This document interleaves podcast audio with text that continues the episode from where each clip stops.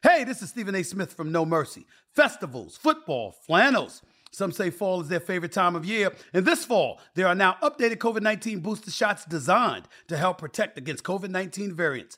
If you've had your primary series, schedule an updated COVID 19 booster shot appointment as soon as you're eligible. And don't forget to enjoy the foliage, sponsored by Pfizer and BioNTech. You know, at the end of the day, football is football. All Patriots, all, all the time. Ooh, that, that's spicy. All Patriots, all, all the time. Welcome to, to, to, to First and Foxborough. What's going on, everybody? This is Khari Thompson. Another episode of First and Foxborough. Make sure you download, subscribe, listen on the free Odyssey app and wherever you get your podcasts. Monday after, so uh, what is three, four days now or so since the Patriots fell to the Buffalo Bills 24 to 10 last Thursday night. Wanted to come to you today. Obviously, I come to you every day because it's a daily podcast, but I wanted to come to you specifically after Bill Belichick went on WEEI, my home station, to talk a little bit about what went down last week and where the Patriots are going forward because he had a couple of interesting comments that I want to address. Obviously, the big topic of discussion right now is the offense. We're we're going to talk about the defense too. Don't worry, I will have some stuff on that on weei.com and on this podcast as well. We will not forget about the defense. But the big thing has been about the offense because look, the defense held their own enough last week. And yeah, you can you can look at the fact that they couldn't stop Stefon Diggs. And honestly, I mean, God bless the Patriots cornerbacks because I think they're better than perhaps we expected, but they could not cover those Bills receivers in man coverage. And I think that's going to be a theme that you're going to see against some of these really good receiving corps from here on out. I mean, they they've been able to kind of mask some of these issues and, and, and just generally play well. But a lot of the times they've been playing against some bad quarterbacks who couldn't take advantage of certain things. Now your luxury with that is starting to run out. You're starting to play some pretty good quarterbacks and pretty good skill positions. So they are going to have to figure out how to protect these cornerbacks a little bit and just get as much out of them in those man covered situations as they can. But look, all things considered, yeah, they got run on, right? And Stefon Diggs did whatever he wanted to do, but they still only gave up 24 points. Okay. That's last year in two games, they, they didn't make the Bills punt at all. They gave up what 33 points in that home loss in week 16. And then they got 47 dropped on them in the wild card game. So look, I mean, no matter how you slice it, this is this was an improvement. I understand that it's not great, but it was an improvement. 24 points. They kept you in the game, or, you know, at the very least, um, the, the Bills kind of allowed you to stay in the game because they wanted to run the ball and bleed the clock and all that good stuff. Close you out Patriot style. But look, 24 points is 24 points given up.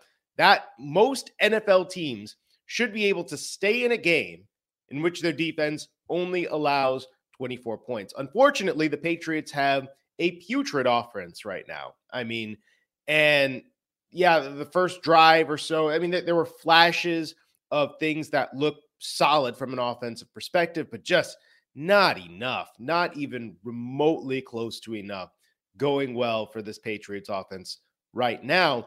And a lot of it centers on Matt Patricia and the offensive play calling, the the schemes, and it started getting called out in the locker room a little bit, or you know, on the sidelines, right? That Mac Jones going viral for screaming I mean, I, I can quote it because it's a podcast. Throw the fucking ball. The quick game sucks. And he's just like, fuck, man. Like, what is going on here? And just, it was caught on the sidelines during the broadcast.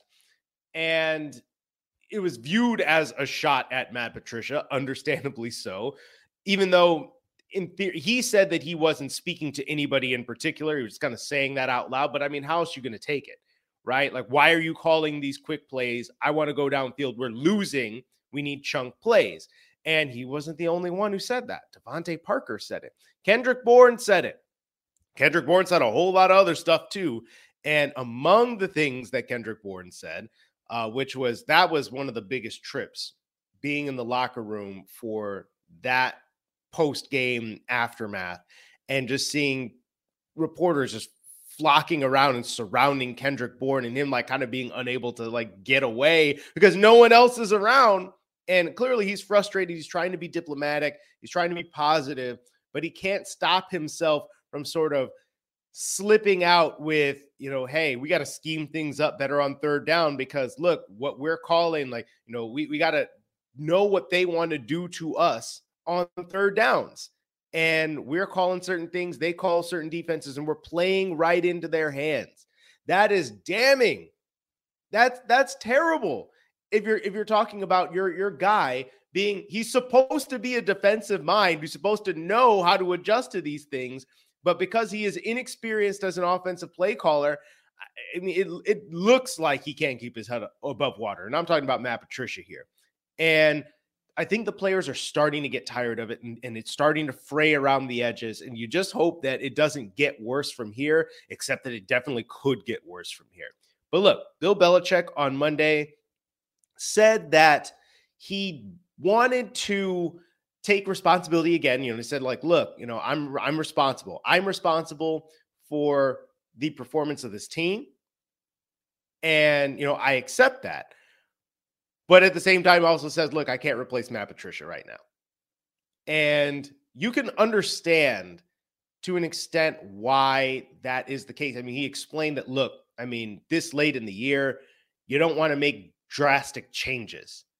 And obviously, that's not going to be satisfying for anybody to hear who is fed up with Patricia. But I'll say this I mean, changing the play caller at this point in the year. then you're injecting a new voice into the into the equation with a new style of doing things. Say it's Bill, say it's Bill Belichick, which by the way, I feel like that can't be Bill Belichick. Not just because of this whole oh he's got to oversee the team thing, but I feel like at this point, what faith do you have that Bill Belichick would actually do a better job than Matt Patricia? I mean, yeah, greatest coach of all time, et cetera, et cetera, et cetera. But if Bill Belichick had the offensive acumen that you hope that he, that he would have that's better than Matt Patricia's, why is he allowing Matt Patricia to call some of these plays and to wave the white flag of surrender like five times during that game against the Bills when it was still somewhat winnable for some portions of that game, whether at the end of the half where you had a chance to score, you had a chance to score a touchdown and you basically actively refused to try to do that.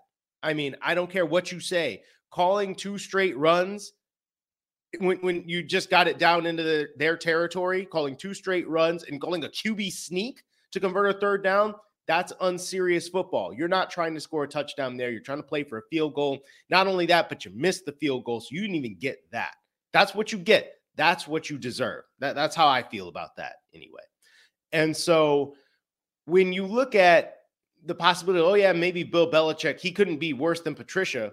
I don't know about that because in the end, he is responsible for this. And I would have to think that he's that Belichick is giving input about this system and about the play calls, the way he wants things done.